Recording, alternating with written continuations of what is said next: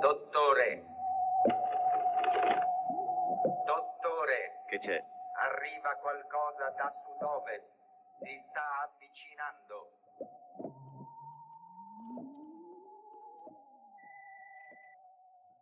Benvenuto a Stramp, 33 eh, episodio. Prima di leggere i titoli di oggi, domenica 31 maggio, vi ricordo che questa trasmissione è realizzata grazie ad Anchor.fm, una piattaforma per podcaster del tutto gratuita che vi permette di registrare i vostri audio e soprattutto di distribuirli su tutte le piattaforme più conosciute. Detto questo, se state ascoltando la trasmissione su Apple, vi invito a scrivere una recensione. Se non l'avete ancora fatto, per favore fatelo se state ascoltando la trasmissione su Spotify di aggiungere questo podcast tra i vostri preferiti premendo il tasto segui. È importante ricevere un feedback dai miei ascoltatori in questa fase che ritengo ancora del tutto sperimentale. Da martedì 2 giugno cercherò di approdare a un format quasi definitivo. Andiamo con i titoli. 33 episodio di Strampa, rassegna stampa post-apocalittica condotta da me, Vincent Russo. Eh, leggeremo le prime pagine dei principali quotidiani oggi in edicola, domenica 31 maggio 2020. Riparte la Serie A, finalmente c'è una data, ci sarà un calendario, ne parleremo approfonditamente durante la puntata. Leggeremo un estratto del libro di Matteo Renzi in edicola dal 4 di giugno il Movimento 5 Stelle e la discussione intorno al terzo mandato, Gad Leonard contro Repubblica, nuovo capitolo, The Last Dance continua a far discutere il documentario su Michael Jordan, ce ne parlerà il giornalista sportivo Emanuele Sabatino.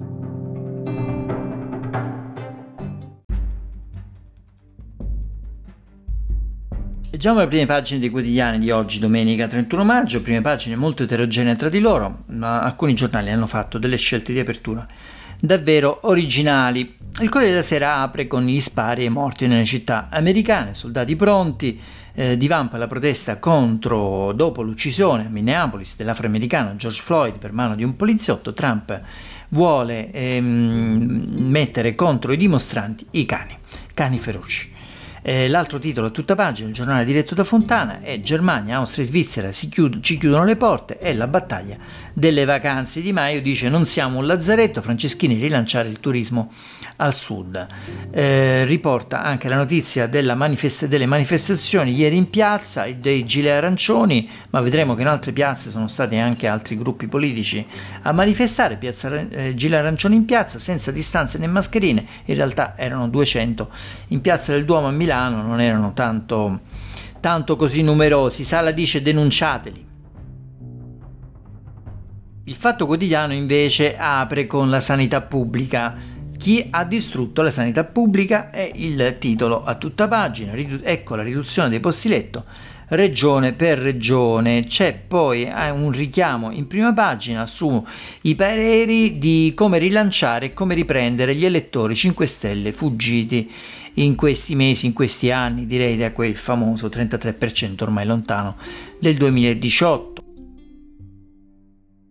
La Repubblica apre con il risico della finanza, la partita di Mediobanca. A fondo di Del Vecchio, il fondatore di Luxottica, vuole portare la sua quota dal 10 al 20%, così si offre anche il fronte generale. Banca Italia e Zingaretti si schiera con Visco, ci ha indicato la strada. Intervista a Bonomi, la politica fa peggio del virus. Intervista al presidente di Confindustria eh, che dice quindi la politica fa peggio del virus. Eh, per inciso, mi, questa nuova Repubblica mi sembra il sole 24 ore, e, sempre in prima pagina dal quotidiano diretto da Molinari.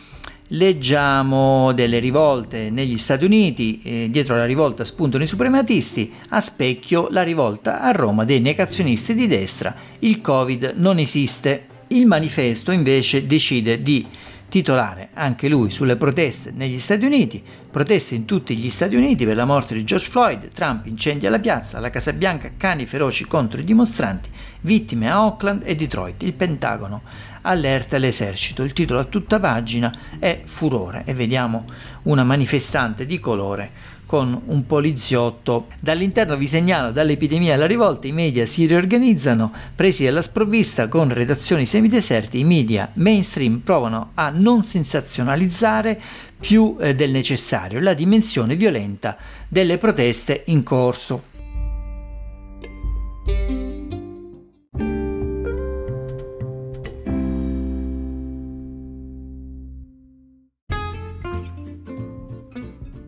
Riparte la Serie A e la data ufficiale è quella del 20 giugno, ma in Italia il calcio ripartirà una settimana prima, il 13, con la Coppa Italia, anche se l'Inter ha già minacciato di scendere in campo con la primavera.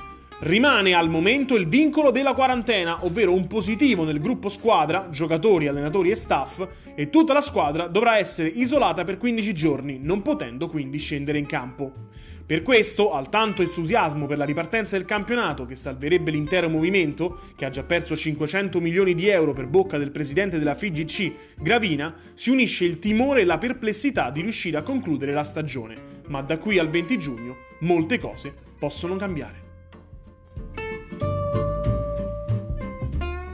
E così domani la Lega Serie A renderà noto il nuovo calendario del calcio italiano è una ripresa piena di incognite e un po' un finale di stagione ma anche un inizio della nuova. La Juve manterrà il suo primato, la Lazio avrà mantenuto la forma per cercare di conquistare questo storico scudetto. Gli stadi vuoti soprattutto, quanto falseranno le partite? Quali squadre ne hanno più bisogno? Abbiamo sempre detto che è il dodicesimo giocatore in campo e ora quindi non mi dite che sarà lo stesso giocare senza pubblico. Ringrazio intanto Emanuele Sabatino, responsabile vice capo redattore del sito iogioco.pulito.it che avete sentito nell'introduzione, molti giornali oggi riportano la dichiarazione del presidente della Lega Gravina che in tutta sincerità mi ricordano tanto quelle di alcune dichiarazioni di Renzi. Abbiamo convissuto con il cialtronismo, ora sappiamo chi sono i nostri amici e i nostri nemici. Non è dato sapere, non è dato capire a chi si riferisce. Emanuele, se tu lo sai, poi magari ci regali un altro intervento e ribadisce che in caso di un nuovo stop lo scudetto sarà assegnato con i playoff o in estrema razio, udite udite, con un algoritmo che terrà conto di diversi fattori legati ai risultati sul campo con elementi oggettivi. E il presidente Gravina ha anche ammesso che nella stagione 2021 si cercherà di cambiare il format per cercare di concludere la stagione in modo da preparare al meglio i campionati europei con la nazionale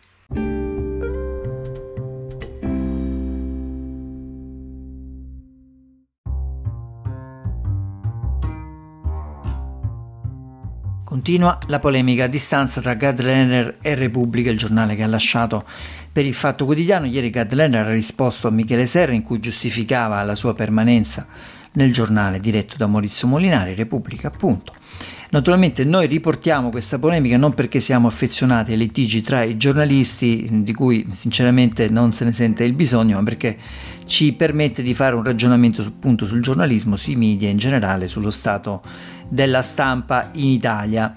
E leggiamo un pezzetto appunto di questo articolo apparso ieri sul Fatto Quotidiano di Gard Lerner, dice perché Resto Repubblica, lo spiega Michele Serra rispondendo all'invito perentorio del lettore Nicola Purgato. Quello non è più un posto per voi, siamo in tantissimi a pensarla così, insieme a Lerner, De Aglio, da qualche altra parte, ricominciate per favore, vi seguiremo di sicuro.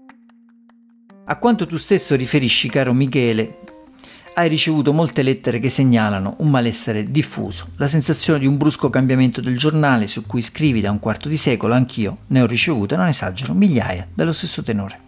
Del resto il titolo messo con evidenza sul sito per segnalare la tua, decisio- la tua decisione perché Resto Repubblica rivela che la domanda se restare o lasciare te la sei posta pure tu perché questo non è stato un cambio di direttore come gli altri. Conosco e stimo Maurizio Molinari da molti anni, abbastanza per sapere che ha un profilo giornalistico e culturale assai diverso dal nostro. Tu che pratichi l'agricoltura sai che gli innesti sono operazioni delicate.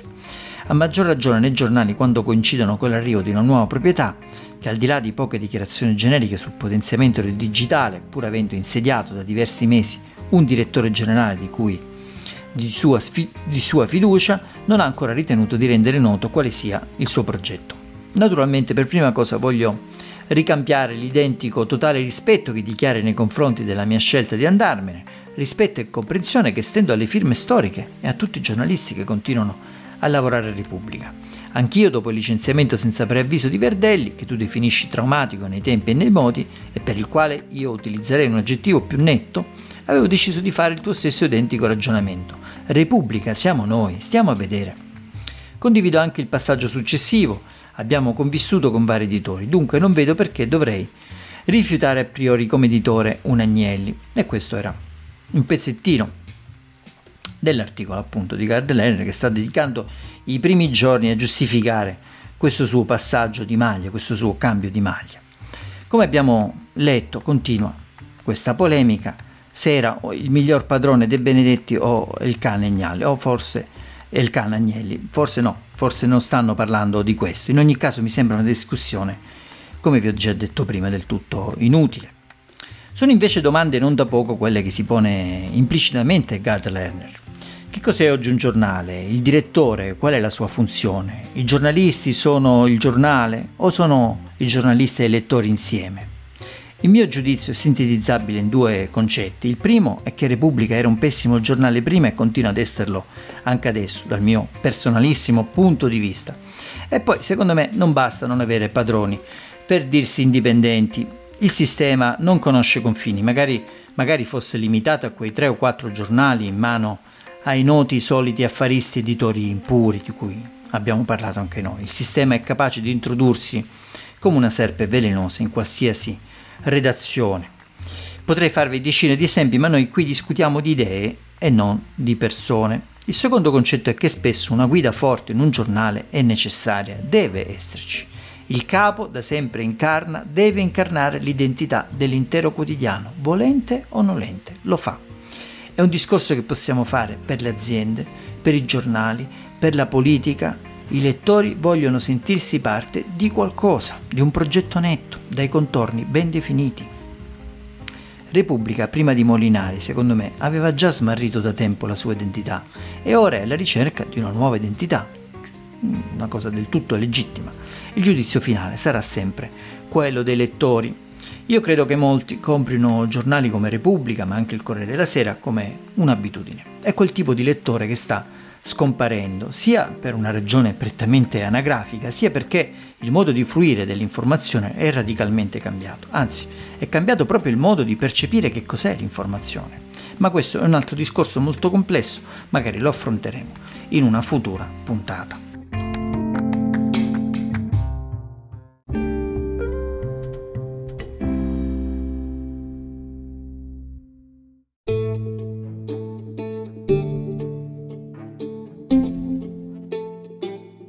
Non può fare a meno dell'esperienza e della competenza di Bonafede, Toninelli e Crimi, il Movimento 5 Stelle cambi le regole, viva il terzo mandato. È un titolo molto ironico apparso sul foglio il 28 maggio del 2020 a firma di Salvatore Merlo, ne leggerei un pezzettino perché ci sarà da spunto per fare un ragionamento sul Movimento 5 Stelle appunto.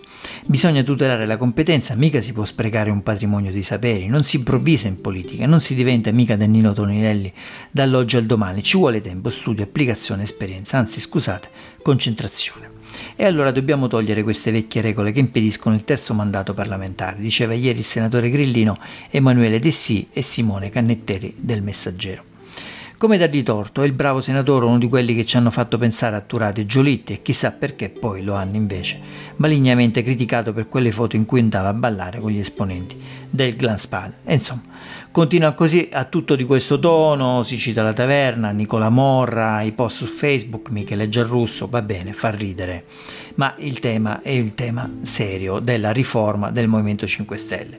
Pensate, il Movimento 5 Stelle oggi è accreditato da un 15-17% nei sondaggi ed è un movimento che ha perso completamente la sua identità. Ha un reggente, Vito Crimi, che con tutto il rispetto, già Luigi Di Maio era un po' debole in leadership, Vito Crimi è praticamente assente, ma con tutti i suoi difetti io ritengo che il Movimento 5 Stelle sia comunque un movimento, uno dei pochi movimenti che può freggiarsi veramente eh, di dire essere populista nel senso buono che rappresenta il popolo, espressione dal basso del popolo con tutti i suoi difetti.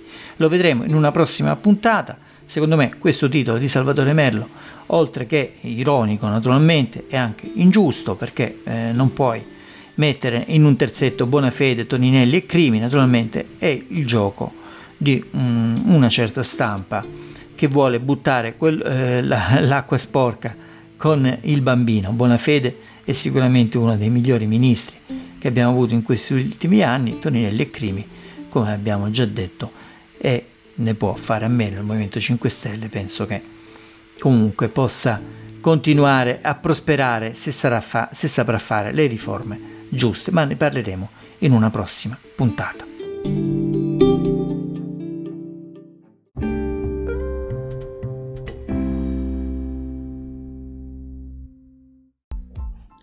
Su Netflix la serie tv The Last Dance sull'ultimo ballo dei Bulls di Michael Jordan del 1997-98 ha fatto il record di spettatori che ha toccato quota 24 milioni balzando in testa a tutte le classifiche.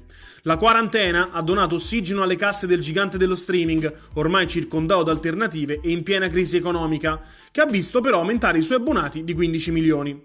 Per questo la serie The Last Dance è stata subito pubblicata, era prevista per l'estate, ma non tutta insieme, come fa di solito Netflix, ma due puntate a settimana perché le ultime non erano state ancora montate.